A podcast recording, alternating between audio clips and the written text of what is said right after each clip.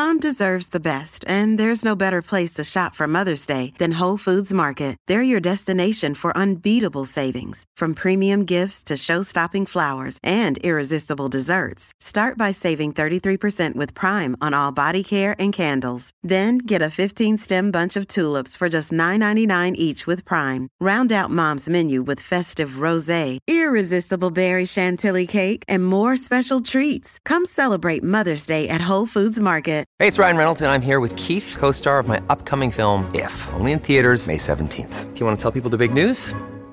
All right, I'll do it. Sign up now and you'll get unlimited for $15 a month in six months of Paramount Plus Essential Plan on us. Mintmobile.com slash switch. Upfront payment of $45 equivalent to $15 per month. Unlimited over 40 gigabytes per month. Face lower speeds. Videos at 480p. Active Mint customers by 531.24 get six months of Paramount Plus Essential Plan. Auto renews after six months. Offer ends May 31st, 2024. Separate Paramount Plus registration required. Terms and conditions apply if rated PG.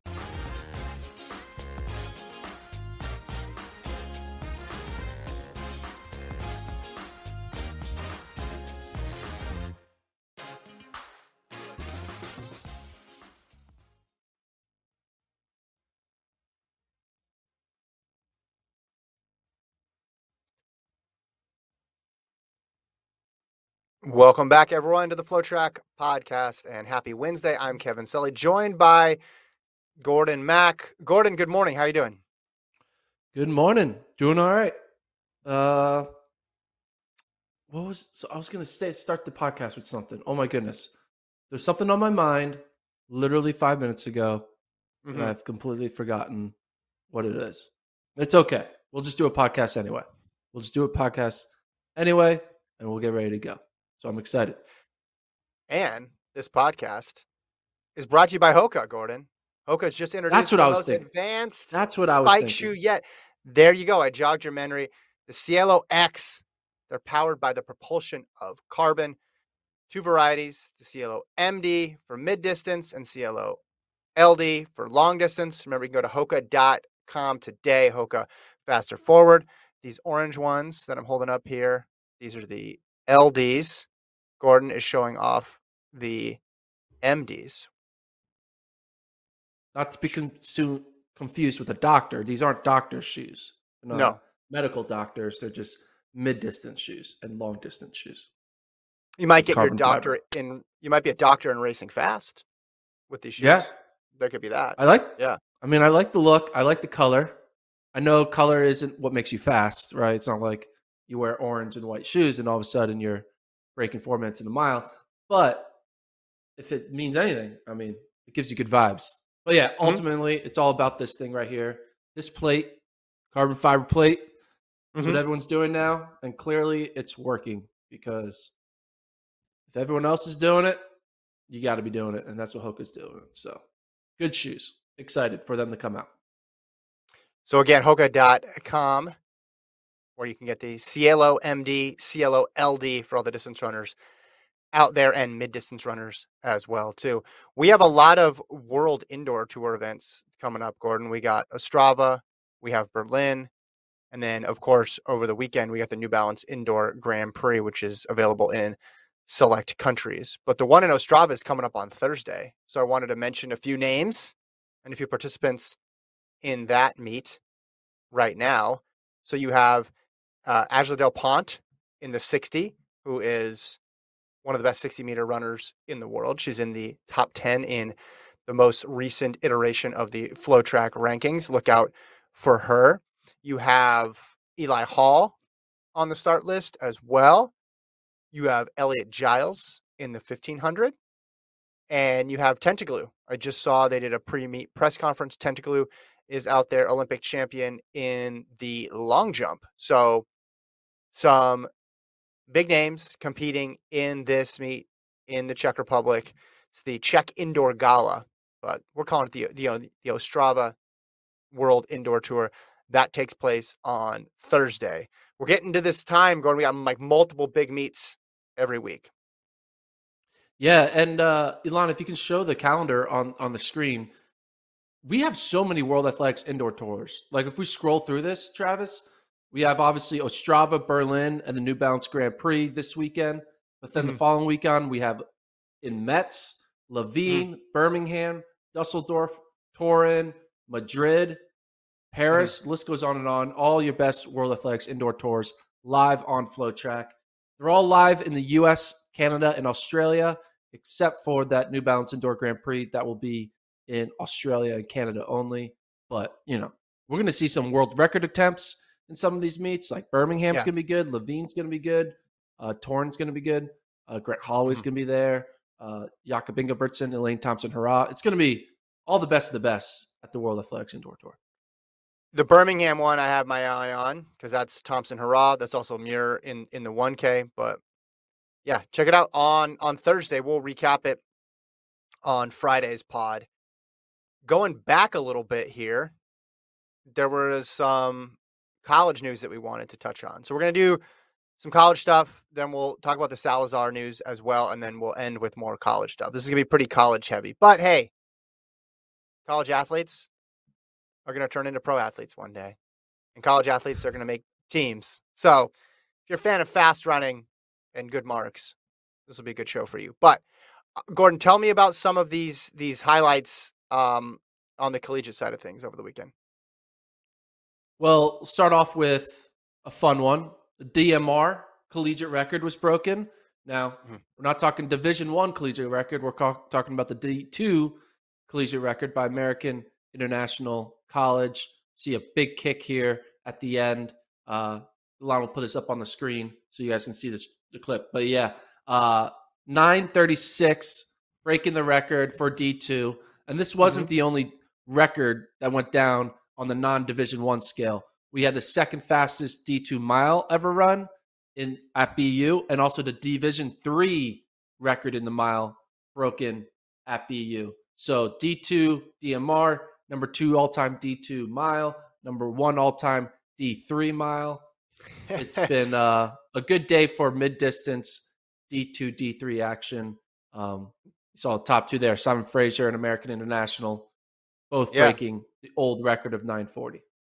the old record held by Western Oregon with Ribich on the anchor. So we know how good David Ribich is. So congrats, congrats to them. We actually got an email from Caleb over at American International College. Said big fan of the pod. Just wanted to shed light on the D2 DMR record. Um, these are my teammates. So this is the first time I think someone's broken a college collegiate record and their teammate has emailed in about it. So that's a first too. So congrats to, to Caleb's teammates. I like And how you thanks for listening to take the their pod. record. I like how you take their record and be like, how is it about us? Yeah, How is what their accomplishments do with the two of us talking to each other on a screen? that's what podcasting is all about, Gordon. Taking something and spinning it about you. No, this was an exciting race. I mean, it was a great kick. That finishing kick was really cool. He's looking around there and then sprinting through the line, high five with the coach. You see how pumped uh, his, you know, that that that quartet is. So, yeah, congrats, congrats to them. Real exciting times. All this stuff ha- taking place at BU makes me think this BU track is just as fast as ever, Gordon. Yeah, and uh, we saw again. She showed this clip of the highlight of this mile. It was won by Vincent Chieti or Cietti of Oregon Track Club, um, but he led the charge of a bunch of people breaking four. So you see these people finishing the two pros up front, but that slew of athletes finishing third, fourth, fifth, etc. Those weren't just D1 athletes; those were D3, D2 athletes making some big records. I always like it when a D3 or D2 athlete does well. I ran D3, so I have a little bit of a love for the D3 community, and it's always cool to see them do something special. And Aiden Ryan of Williams, 356.88. I mean, it wasn't that long ago.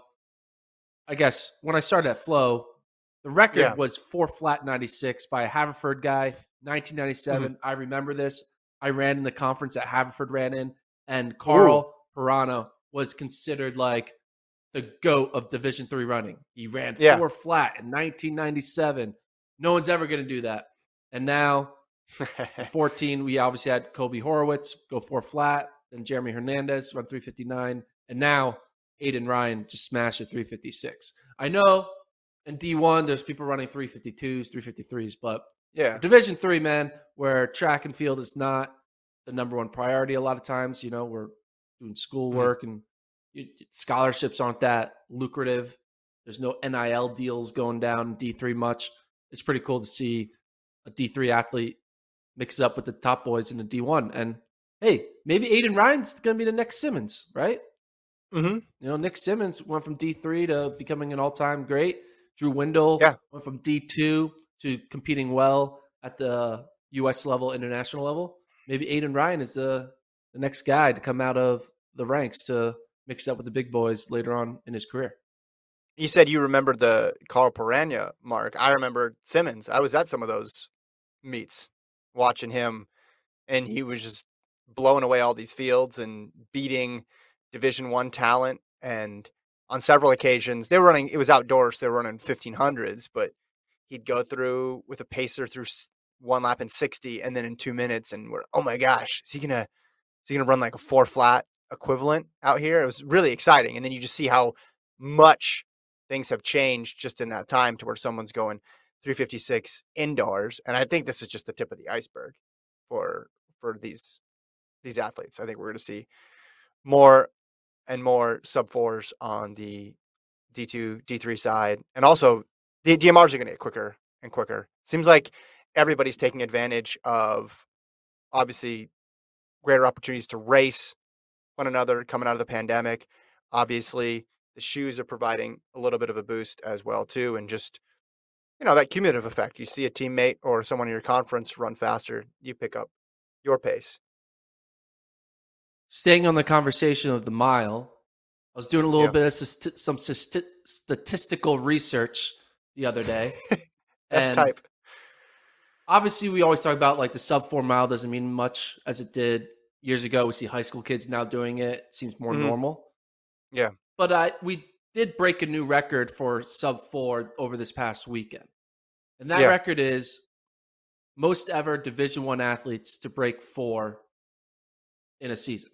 The record was actually broken last year in 2021 with 38 athletes ran sub four or the equivalent of sub four when you take in altitude conversions.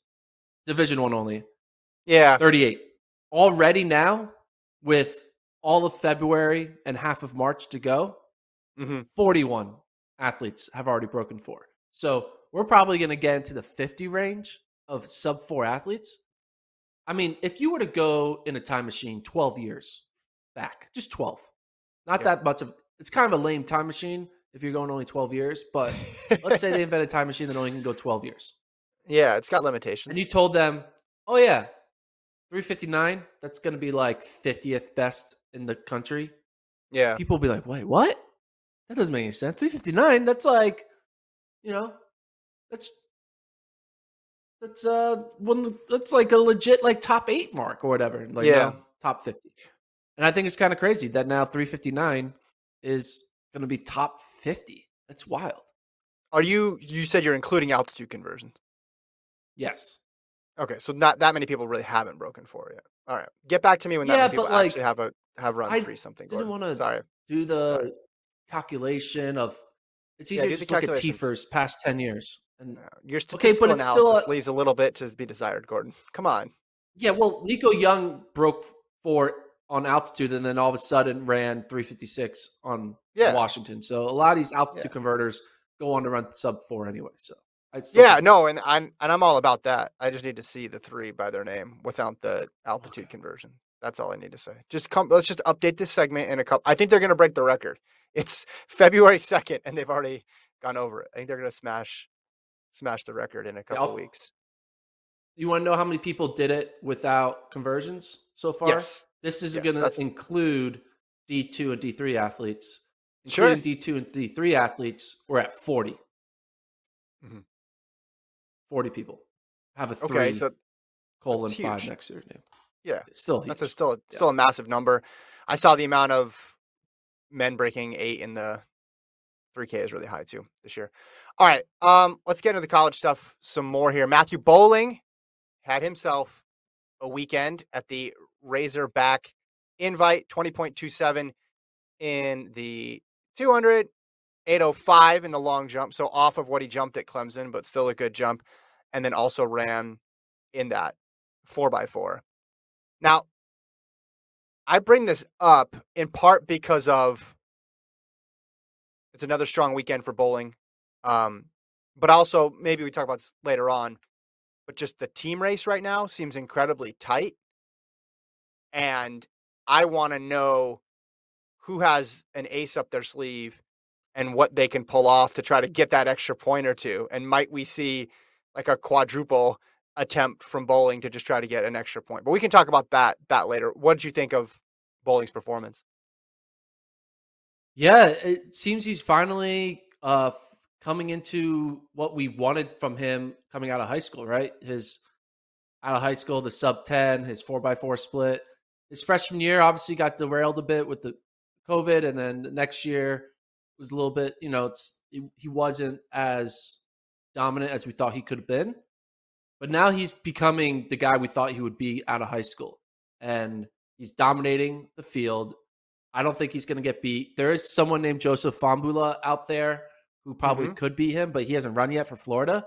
So right now, this is Boling's race to lose this 200, and he's run he's run incredibly well. We had someone on out there in Fayetteville watching this race in person. Our colleague Ryan Fenton, he was sending us some mm-hmm. text messages that he was uh, there to watch Boling run his 200 and his long jump. Mm-hmm. But I think his long jump now being consistently over eight meters, I think yeah. is a really good indicator of where he is now as an athlete, that he is now just like in one of his peak forms where he doesn't need to have a races of his a race of his life to get right. to where he is. Like his his new floor has been raised. He still has a ceiling that he can hit, but his new floor is like, hey, my floor is like third. Now my ceiling could be closing next to a, a national record or something like that. Mm-hmm. I think when we think of 200 meter times, we always think of 19 as the threshold, but it's important for people to remember just how much different indoors is and how much slower it is. Um, Boling's 20.19 from from Fayetteville last year, from indoor champs last year, was tied for the sixth best in history. So it, it basically what I'm saying is if you get into the 20.1s, you're an elite company. Christian Coleman ran 20.11, Spearmon ran 20.10, Oduduru 2008, Elijah Hall 2002, and then the world record is 1992 by Frankie Fredericks. So, you know, I, I think the fact that he's running 20.2 now indicates that by the time championships come along, he can beat that 20.19. And then you're putting yourself right in that top five you know, maybe he's able yeah. to, you know, squeak in there in, in that group that includes Wallace Spearmon and Christian Coleman, which is just obviously great company. Could he get to the 2002 collegiate record? It's a bit of a bigger ask based on where he is right now. But again, look at how many names are on this list that are ahead of him. It's not a big list. Yeah, I don't. I, I think 20 is not out of the question for sure. This year? I think the big yeah, I think so. Yeah, why not? You run 2027 in January. Still got a whole another four we uh five weeks of training. I think you do it. I think the big question I want to know is if you're Matthew Boling, obviously you're focused on representing Georgia, trying to score points in the long, beat four by four to 200, maybe even the 60. What is Matthew Boling going to be doing in Eugene in June at USA's? I think it'll be the two in the long jump. Two in the long jump. So you'll you'll scratch the hundred. Don't go close to the four hundred. I'd have to look at the schedule to see if there's any sort of disadvantage to being in the two in the long jump, but I would think those would be his preferred events. I want to see more 400s though, as I said before. I, I want to see him run more quarters, but maybe we're going to wait another year for that. He did run that four by four, but we went and looked last time when we talked about him about how few quarters he actually ran last year when you when, when you think about it. But when you're good at multiple things, you're going to have to make some some tough decisions. Um, so this is a good sign. So you think he can break the collegiate record this year? Yeah. Yes. I do. Wow. Okay. Stay tuned on that I one. Do. Stay tuned on that one. All right, we'll take a break from the collegiate talk. We'll get back to it in a second want to discuss the Alberto Salazar story. Uh, the New York Times reported that the reason for his SafeSport ban. Remember, we found out in summer of 2021 that he had been banned for life by SafeSport, which governs his ability to coach U.S. athletes, was for sexual assault. Gordon. Previously, we had no indication about that SafeSport process, what specifically led to the lifetime ban. Um, but it says that uh, after he appealed, an arbitrator found that he um, had more likely than not, which is the threshold in these cases. It's not a criminal court, so it's not beyond a reasonable doubt, but more likely than not, um, had sexually assaulted an athlete on two different occasions. So Salazar responded in his statement, denied the allegations, um, but the and, and actually, you know, the arbitration was ruled against him, obviously. But we have this situation here where we started with Salazar with rumors about doping violations. Then a doping case gets brought in 2019 against him. He's banned for four years. We also have the allegations coming out about emotional abuse, right? The the long stories um, that were told by Mary Cain and then corroborated by other athletes um, that had to do with body shaming. And then we get this ban, but we didn't really know what it was about. And now we we're into the area where we're discussing um, sexual assault. So I don't think it, it's hard for me to see a, a path where he's coaching again.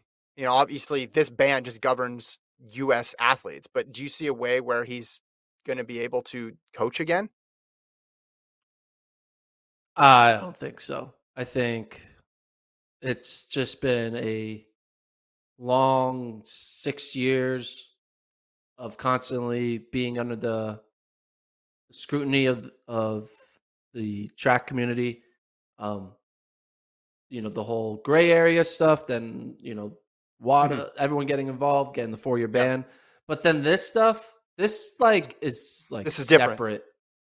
from any of that stuff. There's no like debating like the ethicalness of it. Like there's a lot of people who are like, dude, Salazar's innocent, man. You're you're trying to witch hunt. Uh, this whole gray area stuff. You guys are just jealous that he's a good coach and can succeed, success, successfully coach great athletes. Um, but this you're talking like about with the doping allegations. The, yeah, the doping stuff and gray area and yeah, you know, experimenting on his kid and like all that right. stuff you could see there was a side that was pro Salazar in that situation. Mm-hmm. It may have been like 80 20, but there's still, it mm-hmm. wasn't 100 0. But when we yeah. get to this stuff, this is separate from track. This is very 100 0, maybe 99 1 type of uh, reaction to this. And uh, I think what would be best for the sport, best for him even, is just hey man, step away. It's over. It's done. You're 63. Just mm-hmm. you did bad things, and it, you, it's it's time to not try to just steamroll over it. You gotta just accept it, and we need we need the sport to move on. That's what we need. Mm-hmm. We just need we need the sport to move on. We need the athletes who are uh, who are coached by him, who are dealing with this this this stuff, whether it was the emotional abuse or the sexual abuse that now has been alleged and corroborated by other um, witness yeah. witnesses or whoever went to SafeSport with the allegation. It's just it's I'm done. I'm just done with it. Like it's time. Yeah. The Salazar era is over. No more. Like yeah.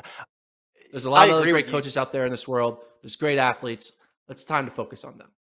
Yeah, I, I agree with you. This is just completely separate from that. It's it's just interesting to see how it morphed. And I wonder in the world where we didn't have the anti-doping ban and we didn't have the allegations of emotional abuse, if he was still coaching and this came out, like what would the what would the response be? You know, in a way, he you know he's already not coaching so it's just it's seen in a completely different light and it's just one more thing but yeah when you're talking about stuff like assault, it goes outside the bounds of what we've talked about before. Because when you mention about people taking a side uh, in terms of the gray area stuff, there's people within the sport who were taking his side on that, but there are also a huge constituency of people outside, like non-track fans who just read headlines, who turn the other way to doping or don't really it doesn't bother them because the other sports that they cheer for have that past or have that present and it does not detract from their ability to enjoy the sport. But this is totally different totally different. And and again you're not going to get anybody defending this so yeah when I, i'm with you i don't i don't know what else we're going to learn though because there's a lot of you know anonymity with this process. Yeah when i read the story i don't even want to say it on the air of the what the sexual assault entailed but it kind of gave me like a sick reminder of the whole uh gymnastics case with the mm-hmm. trainer uh, mm-hmm. I forget. I don't even know the guy's name. Doesn't matter. I shouldn't remember his name. Who cares? Uh, but obviously, that was crazy because it was hundreds of girls who were abused by this trainer, and then he goes on to get criminally, you know, investigated and found guilty, and then he goes on and kills himself. But uh, my question is like, is this is something? Is this something Salazar is going to have to face in a criminal situation? or is mm. it like done done here? Like, well, because... he hasn't been criminally charged, and I think that would be that would depend on the specifics of of the case. Does the person want to bring criminal charges? You know, when you know different states have different laws about this, so it would it would depend. I mean, the, the threshold for guilt in this case is different than in a criminal case as well, too. As we mentioned, just more likely than not, it has to have taken place, as opposed to beyond a reasonable doubt. So I have I have no idea. We're just now finding out about this. I mean, if it wasn't for the New York Times reporting this out, we wouldn't know. And I think a lot of people would have said, "Hey, he's being banned for all the stuff that's come out," which that stuff is body shaming, mostly, right? So this just takes it in a completely different direction. This totally um, supports the idea of a lifetime ban because you should ban someone for life. Like the whole function of SafeSport is for cases like this. Um, anyway, let's move on to another topic because um, I want to have time to get through the rest of these collegiate highlights. Do you want to talk about individual stuff or team stuff? Because I have individual questions for you and team questions for you. You you go you you you choose the path. I'm I'm gonna go on this little adventure with you. You just take me okay. down the road that you want me just, to go down. Travis, if are you still here? If you're still here, Travis, pull up the team rankings um, for the men because these are incredibly close on the men's side. Women's side, we'll talk about them in a second. Florida's blowing everybody out, and I want to talk about Grace Stark in a second. But look at these men's rankings: Texas 34, Georgia 33, Florida State 30. Keep scrolling. A and T 29, Alabama 28, Florida 28, LSU 27, Oregon 26, Notre Dame 24, NAU 23, USC 23. So you have 11 teams within 11 points of each other. So obviously it's very close. A&T was the big mover up from 13 to 4. Everybody else stayed about around the same. NAU dropped back, but we could see a scenario where they win a bunch of distance races and they're fine. But what I want to know, going back to the Boling question here, if it's this close, who has an ace up their sleeve?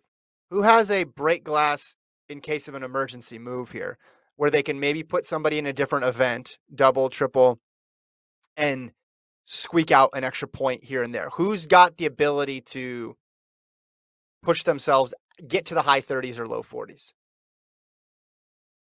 Well, the thing about these rankings, I try to uh, calculate for the aces that these teams have because. Right, but what are you not right now, seeing? Well, right basically? now I'm calculating, like I'm calculating Joseph Fahnbulleh, who hasn't raced yet, to help Florida, which helps them get to 28 points. So, yeah. I mean, I guess an ace would be for Florida would be Fambula also being great in the 60 and then all okay. of a sudden scoring there, and that moves them up. Um, mm-hmm. I think Florida does have a bunch of people who are like 12 to 15th, which is great. You know, you can make a national meet when you're 12th to 15th, but you're not scoring. But that's how you win. That's how these teams are going to win. Is these teams that do have athletes who I have ranked in the nine to sixteen range, who then find yeah. a way to finish seventh. And those two points, when it's this close, is a game changer. I think Um, I think Texas is Micaiah Harris. If he can get to, get it together and Jonathan Jones, I think Texas has a little bit of more power that they can Okay. throw at this um, situation. Um, Florida State, their ace, in my opinion, will be Adrian Wal- Wildershut. Because right Mhm. now, Adrian Wildershut, Wildshut, Wildshut, I don't, Adrian, I don't have him scoring many points. So if he finds a way, if Florida State's distance guy comes in and is like, I'm not finishing seventh, I'm finishing third, Yeah. that would be the big ace for Florida State. Oregon, Michael Williams has looked real good. Where else are they getting points? Uh, they have a good heptathlete. Um, Oregon, they have a good triple jumper, I believe. Yeah, yeah, Matt Um, J. That's right. Yep. Though not many other places, right? There are milers and they're 3K. I mean, they do have 3K with Aaron Benfeld. He's still Hmm. kind of relevant, but I don't really have him scoring too much. I don't know. Things are going to start coming together in two weeks from now when we have even more results from the big mid February weekend. Yeah. And then the rankings also are going to start evolving because, again, I'm still assuming that some of these big guns are going to show up, right? And Yeah. because you don't know why someone hasn't raced, right? But there's Mm-hmm. going to be a point when you have to realize, oh, you don't have that card that I thought you had, and so then it will move around again. Well, I wonder NAU is NAU tapped out at that mid 20 mark? Yeah, so NAU dropped because I took George Kush, Kusche out of the mile. He ran like a 408 mile at Millrose. I had him finishing like top five in the mile based on his past pedigree. But if George Kusche comes out and runs a 357 in a week or two, then Northern Arizona will go back in the in the mix. But right now they just have three good guys, and that's not enough to podium. Yeah, Nico, Nur, and Bosley. That's that's it. It yeah, but you could see a scenario where they work their way back into it and could get to 34. You'd Yeah. need a bunch of other things to go right too.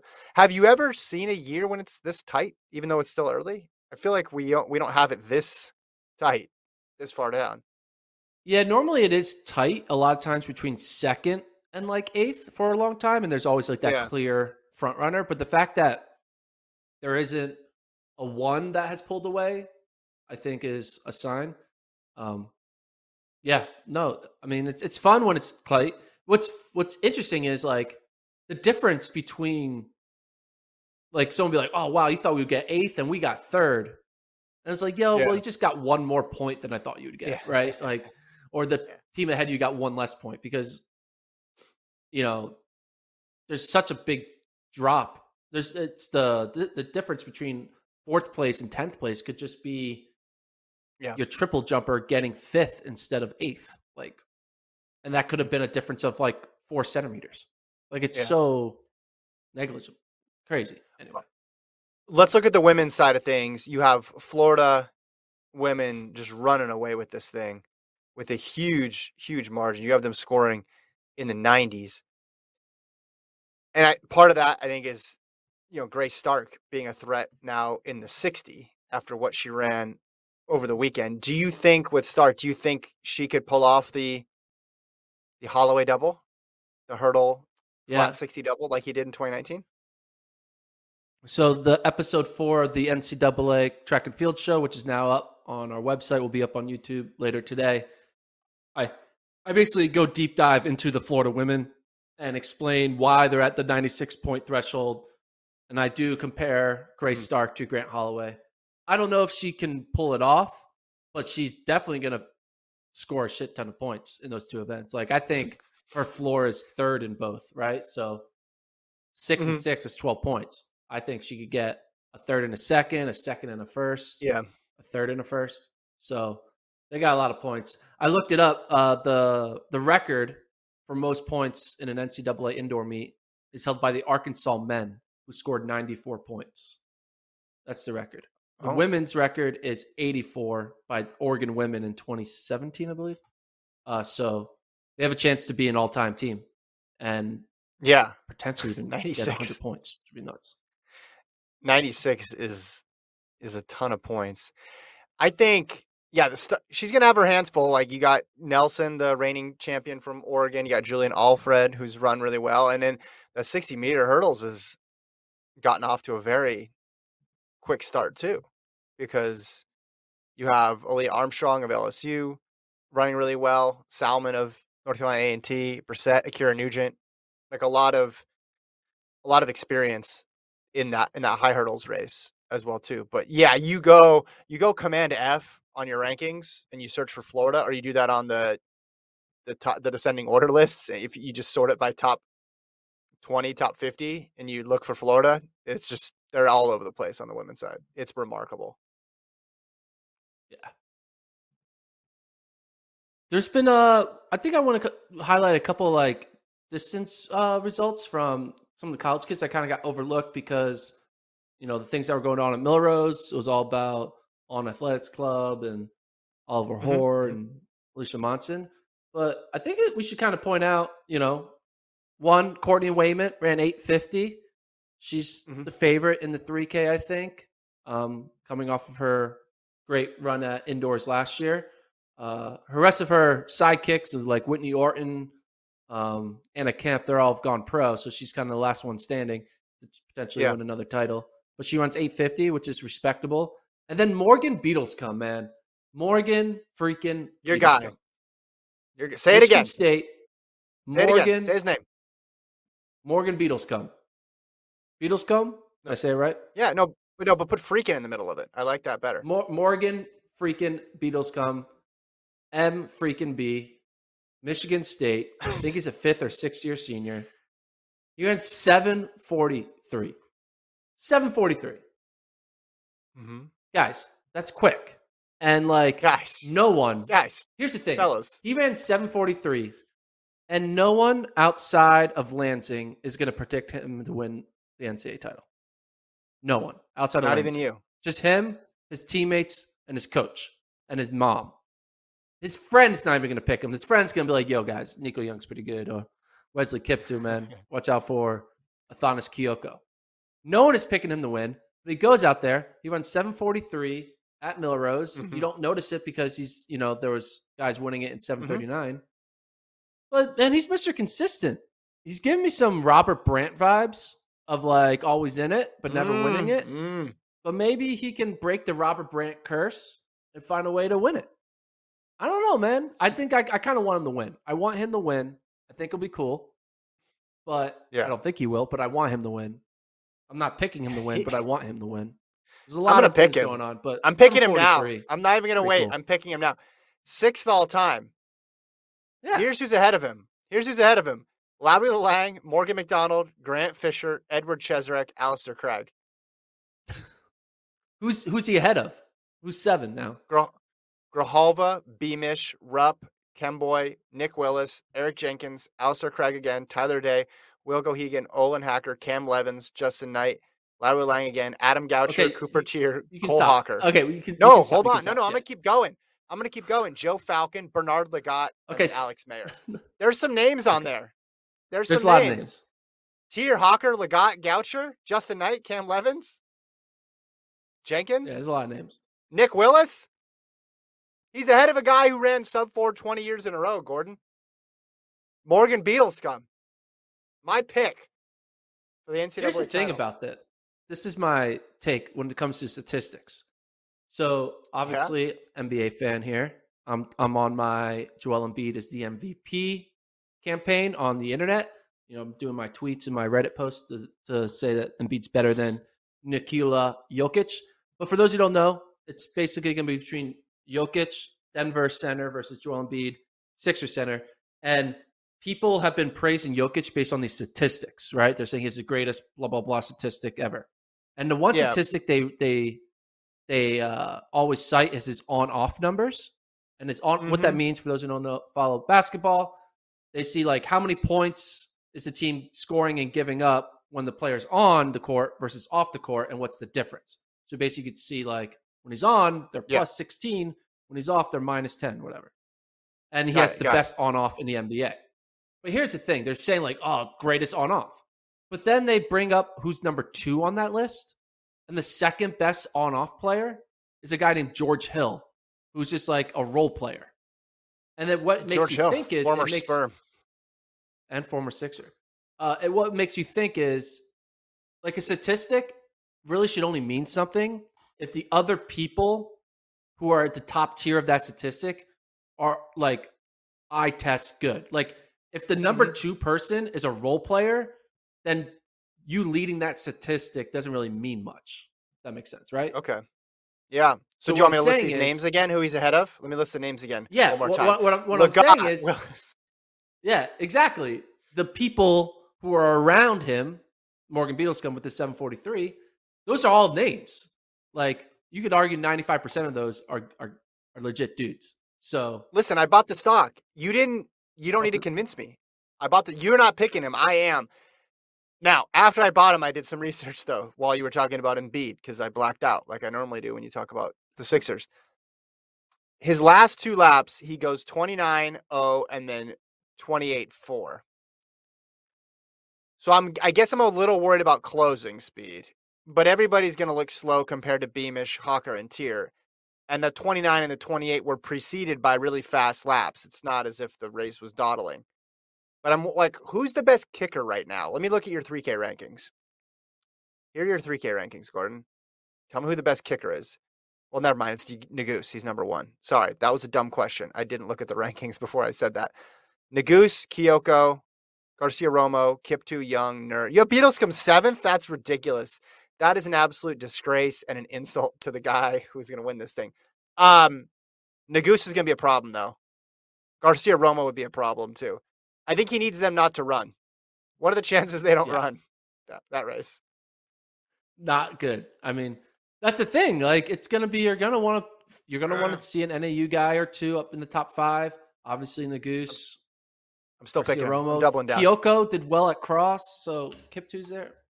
That's why it's hard to pick. I'm pick. still a- pick. pick.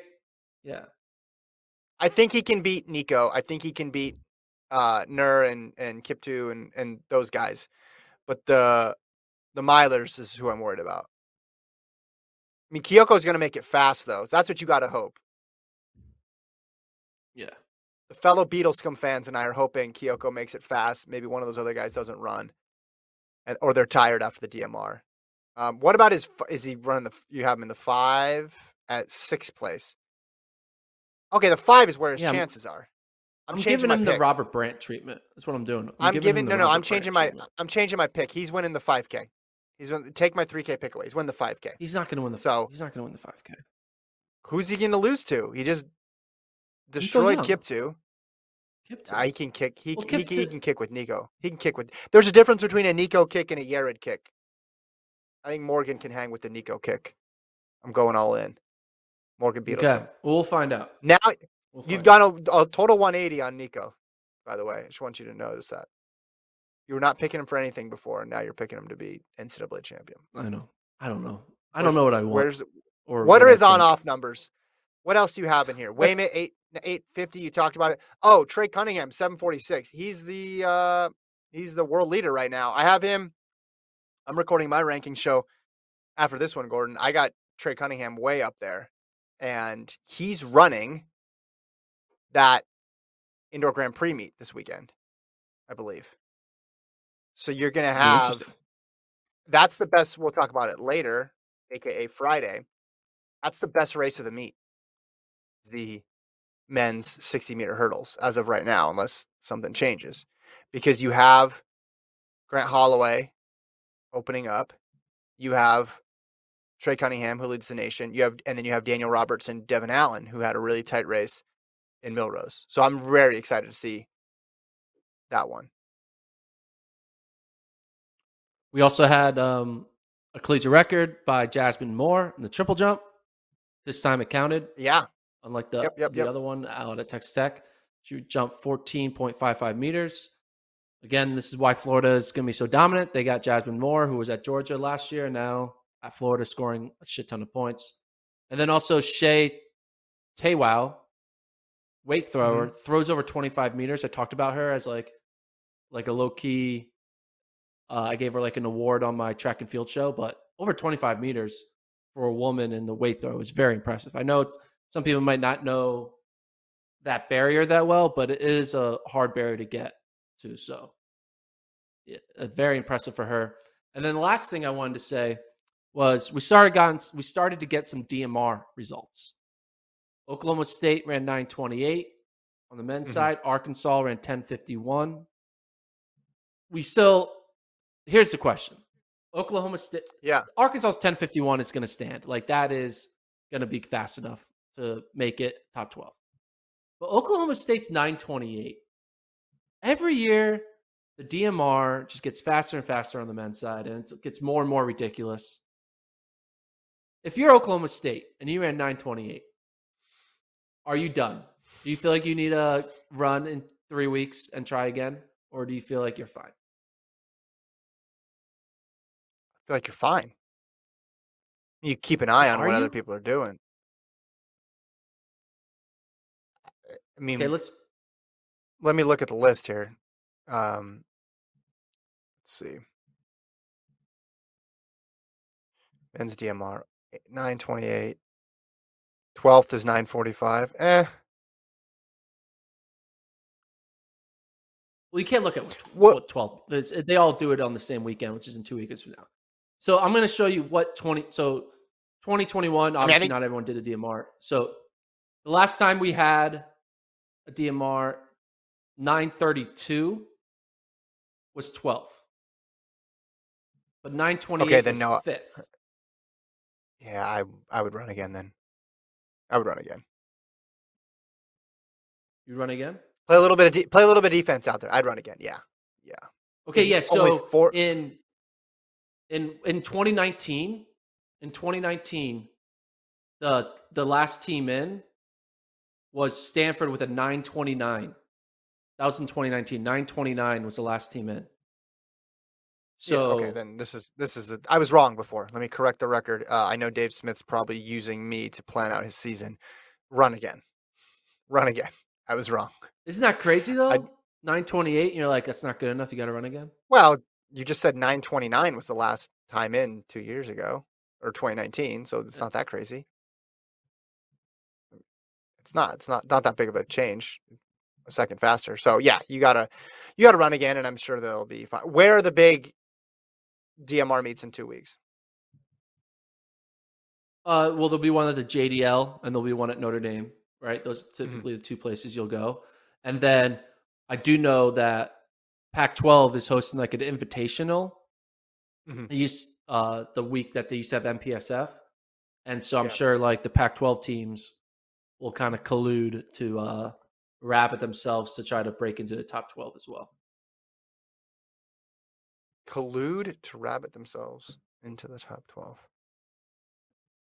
Do you, you're Mr. Extend the cross country season. Would you want to extend the indoor track? Like, should we just start doing the playoffs right now for the DMR? If they're traveling all around the country anyway, let's get all these top teams in one spot. They advance out of the first round. You got to run one in January, one in February, one in March. Ooh, that would be fun. Like a little mini tournament within the tournament. Yeah. I would like that.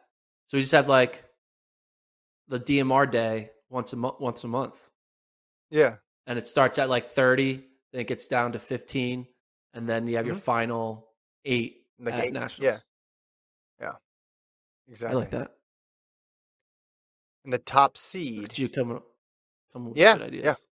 Yeah, no, I I've just taken off of your cross endless cross country season idea of all right, first practice September 1st, first qualifier September 3rd, and then we narrow it down from there. really start chipping away at this. Okay, what else do we have on this list here? Uh, you talked about Shay Taiwo. Talked about Jasmine Moore. I think you. I think we did it all. Let me hold on. I haven't even checked on the chat here. Is the chat even going? Let me see. See if people got questions or comments.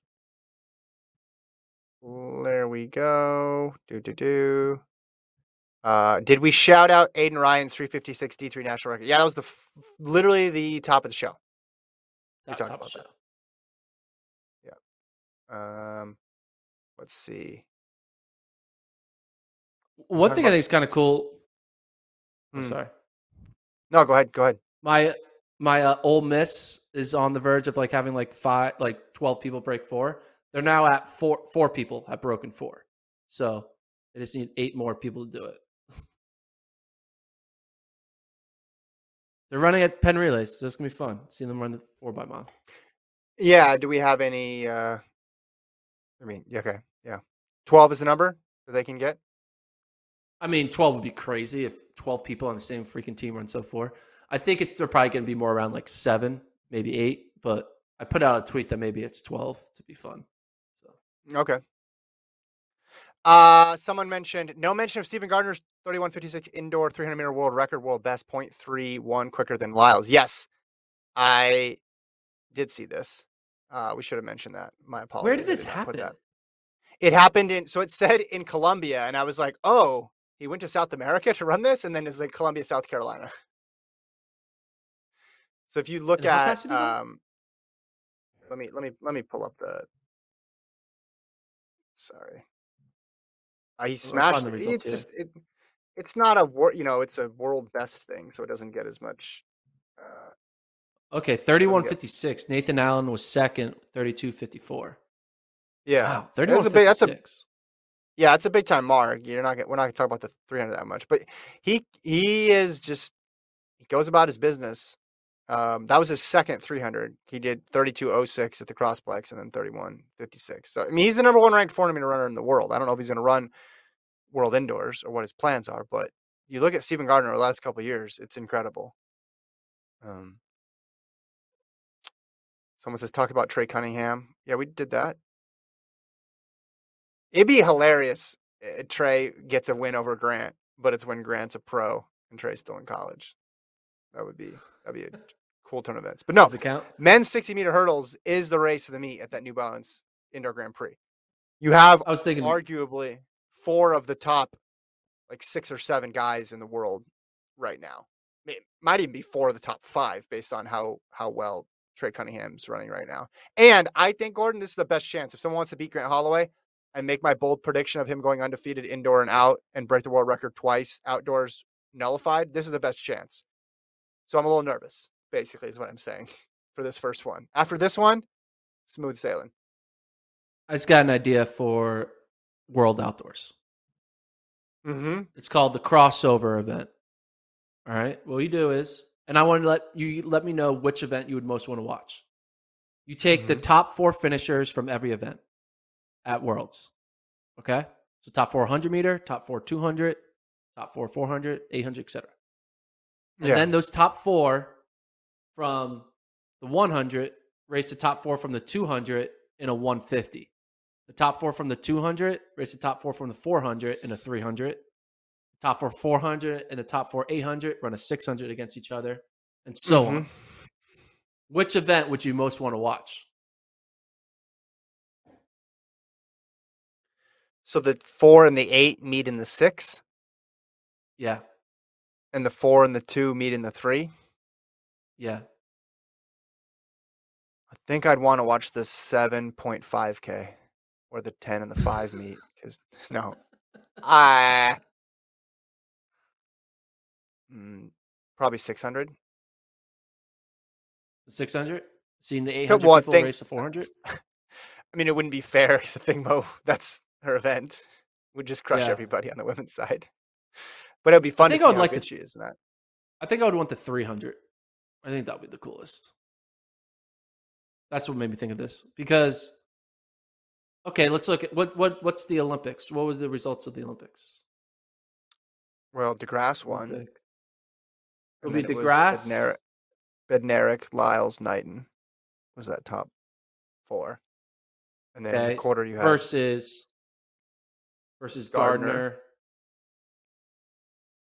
Can't. man. I'm, I'm trying to bring up the. I'm bl- uh, yeah. I mean, Cherry was Cherry was four. Wait, yeah, Cherry was four, right? And Norman was five. Am I remembering that correctly? well, regardless, who would you? want- Well, I, I mean that, that would be kind of cool, right? I don't know. yeah, I would. uh I, I'd still take six hundred. I'm surprised you wouldn't take six hundred. What about between the eight and the fifteen? That might be kind of fun. Or the eight hundred people would just die. They won't be able to handle Like the was uh, a thousand or like a twelve hundred? Yeah, I just I'm not just not 1200, getting into that distance. I'm just not that into it. Yeah, I gotta say.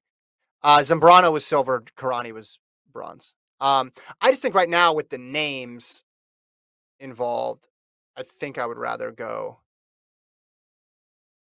six, but that's mostly a women's side of things. Maybe the 150 men- for men. Yeah, I think the men, the shorter the better. Yeah, I think. The Well, could anybody be in it? fun. Could could like Warholm be in the 600 just for fun, and like Rai Benjamin, or Sure. would they run the 300? Well, no, I guess no, mean, Benjamin then- Benjamin in the 300 would be good. yeah, That would be fun. Benjamin in the 300. So maybe I am back in on this 300. By the way, did you see the Rai Benjamin hype video? I did not. I saw people tweeting about it though. Yeah. Was it good? Yeah, it's just you know a hype up video, but uh, it made me think. You know how when you watch a sports movie, they always distill it, even if it's based on a true story. They always distill it down to this person versus this person, or this team versus this team. Even though there's like multiple different competitors that they'll face in the it's like they're all fixated on this one athlete all season, with the exception of boxing. That's not the case. Like you're going to go against multiple people. But in track and in track right now, if you look at say the hundred, right, there's like multiple people who could win the men's hundred. So if you're in the men's hundred right now, you're not training specifically thinking about one person. Fifteen hundred, Correct. maybe Jakob is thinking about Cheruiyot, maybe Ch- Cheruiyot's thinking about Jakob, but I don't. I'm not sure.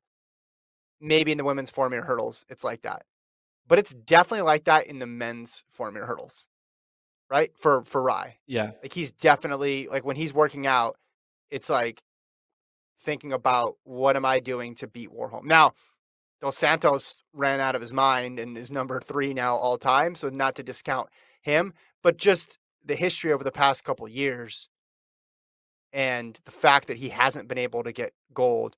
On the women's side of things, they've both gotten gold. So it's a little bit different. For Benjamin, it's like there's this guy in my way. There's one guy in my way, and he's the fastest in history, and he happens to be competing at the same time as me, and I have to beat him. That's what I thought of when I saw that video of just the unique situation that he's in, where he's like clearly number two. No one's going to argue he's number three. No one's going to argue he's number one. Like everybody, if you pay attention to track and field, everybody has him at unanimous two. There's nobody, no other event that I could think of where a two is that clear cut.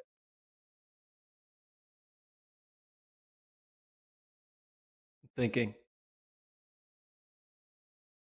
Yeah, you're right. Because Dalilah, she's number two now, but you could argue, well, she could take, she could get her this time, right? Because she's beaten her before.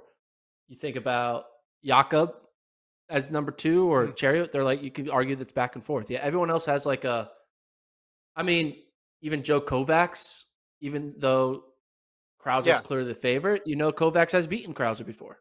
So, Well, and Yeah, there's a chance the the third guy could beat him, yeah, true.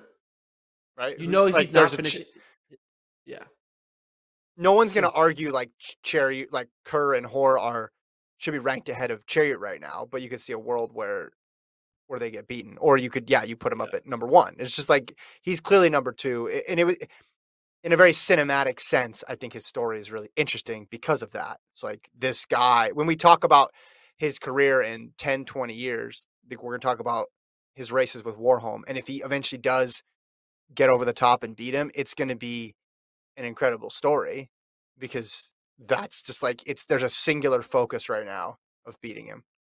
I just I think that's interesting. well, we hit the hour mark.